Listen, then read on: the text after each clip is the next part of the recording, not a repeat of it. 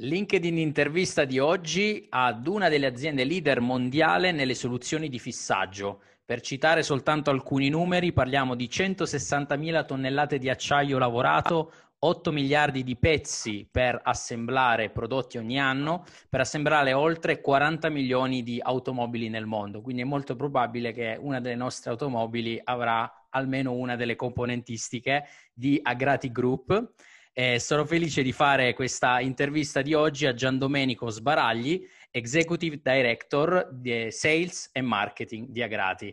Ciao Gian Domenico, grazie mille per aver accettato questo invito. Ciao, grazie a voi per, per l'invito. Iniziamo subito con la domanda che ormai è di prassi. Eh, io vi conosco già bene, però per chi ancora non vi conosce, eh, se mi riesci a dire brevemente chi è Agrati Group e cosa fate. Ok, Agrati Group è un'azienda che opera nel mondo automotive, noi facciamo sistemi di fissaggio che nella traduzione diciamo più normale è la bulloneria, anche se poi ci siamo evoluti in bulloni sempre più tecnici e critici, quindi teniamo insieme eh, molti componenti delle auto che guidiamo. Eh, abbiamo, siamo un'azienda globale eh, con oltre 600 milioni di fatturato, almeno periodo pre-Covid vi sarò, saprò dire quanto sarà alla fine dell'anno quest'anno. Eh, globale significa che noi abbiamo aziende in Europa, soprattutto direi Italia e Francia, ehm, abbiamo aziende in, negli Stati Uniti e in Cina. Quindi cerchiamo di coprire il mercato globalmente. Un'azienda storica che opera in questo settore da praticamente 80 anni. Il vostro settore di riferimento è l'automotive e anche qui ti volevo citare alcuni numeri. Eh, in Italia solo a marzo, nel mese di marzo, quindi in piena esplosione Covid, c'è stato un calo delle immatricolazioni dell'85%, che è aumentato al 97% ad aprile, eh, fino ad arrivare con un lieve miglioramento a maggio, ma comunque un calo drastico del 49,6%. Parliamo di un calo di numero di unità di automobili prodotte negli ultimi cinque mesi da eh, 910.000 unità circa a 450.000 quindi in media negli ultimi cinque mesi un 50% di riduzione delle immatricolazioni. Essendo voi appunto una realtà eh, che opera in, in questo settore, volevo anche capire in questo periodo come Agrati ha gestito eh, questa, questa, forte diciamo, crisi degli ultimi mesi. Allora, noi siamo un'azienda globale, per cui in realtà il mercato di riferimento non è solamente quello italiano, ma è quello principalmente europeo e poi cinese e americano. Quindi noi abbiamo vissuto questa situazione, questi mesi, in modo diversificato in funzione anche delle regioni e delle tempistiche degli avvenimenti. In particolare noi a gennaio abbiamo cominciato a percepire dalla Cina che c'era un problema. A fine gennaio, praticamente prima eh, del, del, loro capodanno, eh, hanno comunicato che sarebbero andati in lockdown perché il governo aveva chiaramente chiuso tutta la Cina. Eh, chiaramente una situazione particolare che noi abbiamo vissuto con un distacco nel senso che abbiamo subito creato un comitato anti-Covid proprio per gestire eh, questa situazione, per capire quali fossero le esigenze in una situazione così particolare. Eh, abbiamo ad esempio comprato delle mascherine che gli abbiamo inviato perché in quel momento anche per loro era difficile eh, avere mascherine, gestito non solo la parte di business e di comunicazione ai clienti, ma anche la, parte, la parte relativa alla gestione del personale, che comunque in quel momento era la parte più critica. E poi chiaramente gestito la ripartenza, quindi abbiamo individuato quelle che erano le attività necessarie in termini di sanificazione, mascherine, controlli di temperatura che erano necessarie per poter ritornare sul posto del lavoro. Eh, non avevamo finito di gestire la situazione in Cina che improvvisamente ci siamo ritrovati catapultati nella stessa situazione anche qui in Europa. Diciamo che abbiamo cambiato il nome del comitato e l'abbiamo applicata alla situazione eh, europea.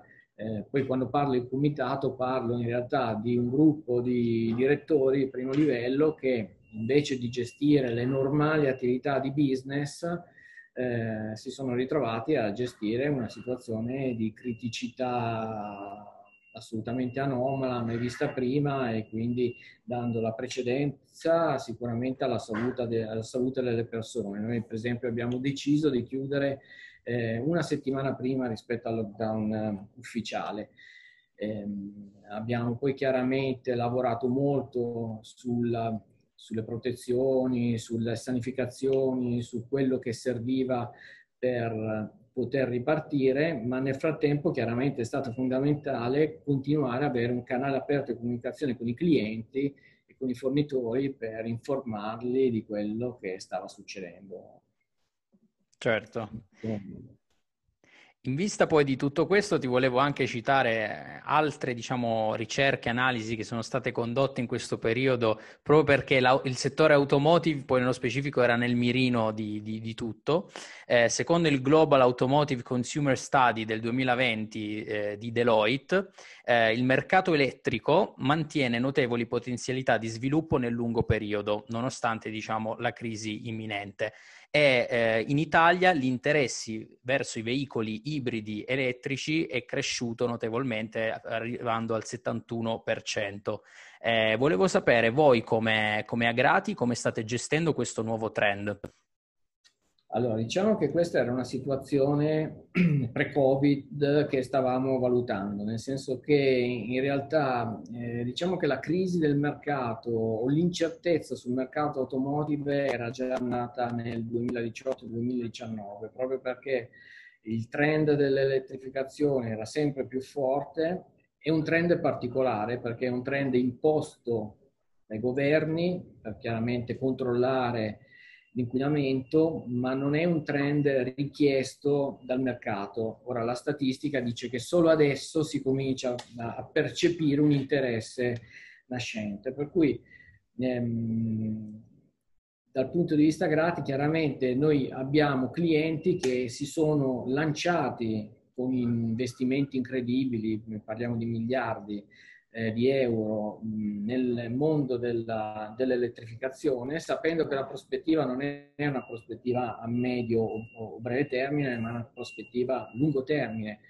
Anche qui eh, assolutamente nell'incertezza perché ci sono previsioni che danno percentuali di crescita dell'elettrificazione con eh, quote importanti dal 2025, alcune dal 2030, 2035, quindi erano tutte situazioni particolari, ma cui poi un fornitore automotive deve per forza sottostare. Quindi anche noi ci siamo inseriti cercando di seguire i nostri clienti nel mondo eh, dell'elettrificazione, sapendo che in questo momento si parla soprattutto di investimenti e di pochi ritorni, però insomma è una tassa da pagare per continuare a primeggiare anche nel futuro.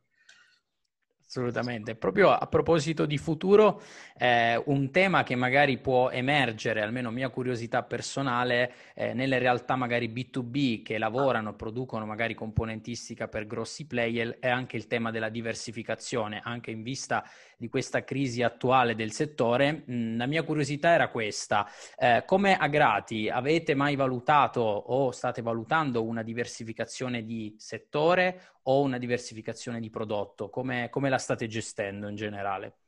Sì, diciamo che questo è un argomento che sta al centro delle nostre discussioni, quindi ci sono fazioni per la diversificazione e fazioni per la specializzazione. Um, in realtà per adesso noi siamo ancora dell'idea che essere specializzati porta, quindi in un settore specifico, in particolare nell'automotive, porta comunque a dei vantaggi eh, in termini di efficienza, di sinergie, di capacità di affrontare situazioni. È vero che in un momento come questo, con un mercato che crolla dell'80-90%, eh, l'idea ad esempio di essere in un settore come quello medicale poteva portare, poteva essere diciamo interessante. Ehm, in realtà poi per bilanciare situazioni di perdita così grave in un settore vuol dire essere grandi almeno quanto il settore in crisi, quindi mh, significa veramente passare da una gestione che per noi è ancora una gestione industriale a una gestione finanziaria in cui si fanno investimenti da una parte e dall'altra senza avere poi una eh, vera e propria connessione industriale. Diciamo che eh, l'automotive per adesso rimane il nostro settore di, riferimento, ci stiamo pensando a possibili diversificazioni, una diversificazione che potrebbe in realtà, su cui stiamo pensando, è relativa a quelli che noi chiamiamo prodotti adiacenti, quindi prodotti che rimangono nel settore automotive, ma che sono dal punto di vista tecnico-tecnologico delle evoluzioni rispetto al nostro core business, in cui ci, si potrebbero fare sinergie, si potrebbero andare a affrontare eh, mercati automotive che per adesso noi sono solamente marginali, ad esempio l'elettrificazione, quindi parliamo di connessioni, di isolamenti, di componenti meccanici più complessi, di batterie, insomma tutte cose che, stanno, che sono specifiche di un mondo in evoluzione che probabilmente con una diversificazione di prodotto potrebbero essere raggiungibili. Andando su un altro tema eh, completamente fuori dal business, parliamo di comunicazione. Eh, recentemente, per chi ha anche seguito insomma, i, i, miei post o i post della pagina di Agrati, avete celebrato il raggiungimento di 10.000 follower. In generale, eh, almeno su LinkedIn, avete sempre dimostrato di essere una realtà eh, che, che comunica costantemente con i propri interlocutori, pur essendo una realtà B2B, quindi un po' fuori da quello che è l'immaginario generale del tema della comunicazione digitale, no? che di solito si associa magari a, a realtà più B2C. Eh, in questo senso, come eh, gest- avete gestito e gestite la comunicazione con i vostri stakeholder? Allora, come dici, noi siamo una realtà B2B, quindi in realtà non facciamo pubblicità utilizzando i social network. Eh, per noi il social network è essenzialmente una comunicazione di tipo istituzionale, quindi noi eh, cerchiamo di sostenere la, l'immagine dell'azienda. Parliamo di formazione, parliamo di investimenti, eh, parliamo di attività di innovazione, di sviluppo che facciamo all'interno dell'azienda e per noi è veramente importante distribuire ai vari stakeholder, che sono le persone che lavorano in Agrati, i nostri fornitori, i nostri clienti, un'immagine di Agrati di successo come effettivamente è. In realtà poi uno degli aspetti fondamentali è quello di dare un'immagine ai giovani che poi frequentano anche i social network eh, di un'azienda che può competere con aziende che hanno più appeal, eh, tipo LinkedIn. tipo le... Aziende, le aziende, diciamo, in questo momento vanno per la maggiore. È chiaro che noi siamo un'azienda meccanica, la meccanica è, sembra un po' eh, una cosa da anziani, una cosa un po' old, ma in realtà è, fa ancora parte del cuore di, di, molte attività che noi facciamo. Quindi è importante far vedere che lavorare in un'azienda come Agrati può veramente dare soddisfazione e questo è una anche delle attività più importanti che noi facciamo su LinkedIn in particolare. Invece da un punto di vista di comunicazione personale, quindi eh, spesso, eh, lo cito spesso, no? capita di parlare con executive di aziende che magari non hanno un, un, profilo LinkedIn, non sono attivi su, comunque in generale sui canali digitali, cercano sempre di eh, non voler eh, comunicare come se fosse, diciamo, ci fosse dietro eh, un qualcosa, diciamo, un'arma a doppio taglio da un certo punto di vista, ma anche una paura in generale di esporsi. Eh, tu invece come, come, leader di azienda, come gestisci la, la, la tua eh, comunicazione sui canali digitali?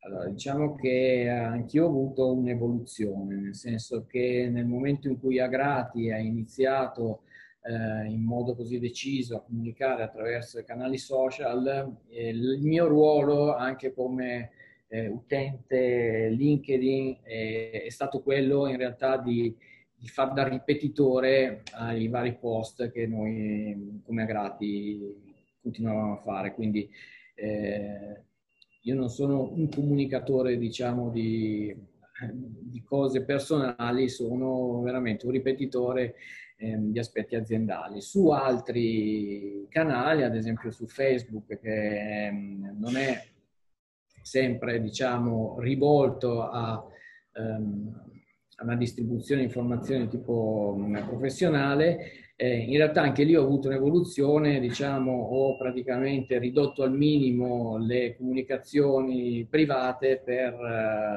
eh, ehm, far rimbalzare un po' le comunicazioni a grati. Diciamo, se capita di vedere qualche foto di mia moglie che ha pubblicato per me, piuttosto che mia iniziativa personale, e poi comunque mia figlia dice sempre che Facebook è fuori moda, quindi limito a usarlo dal punto di vista prettamente professionale. Assolutamente.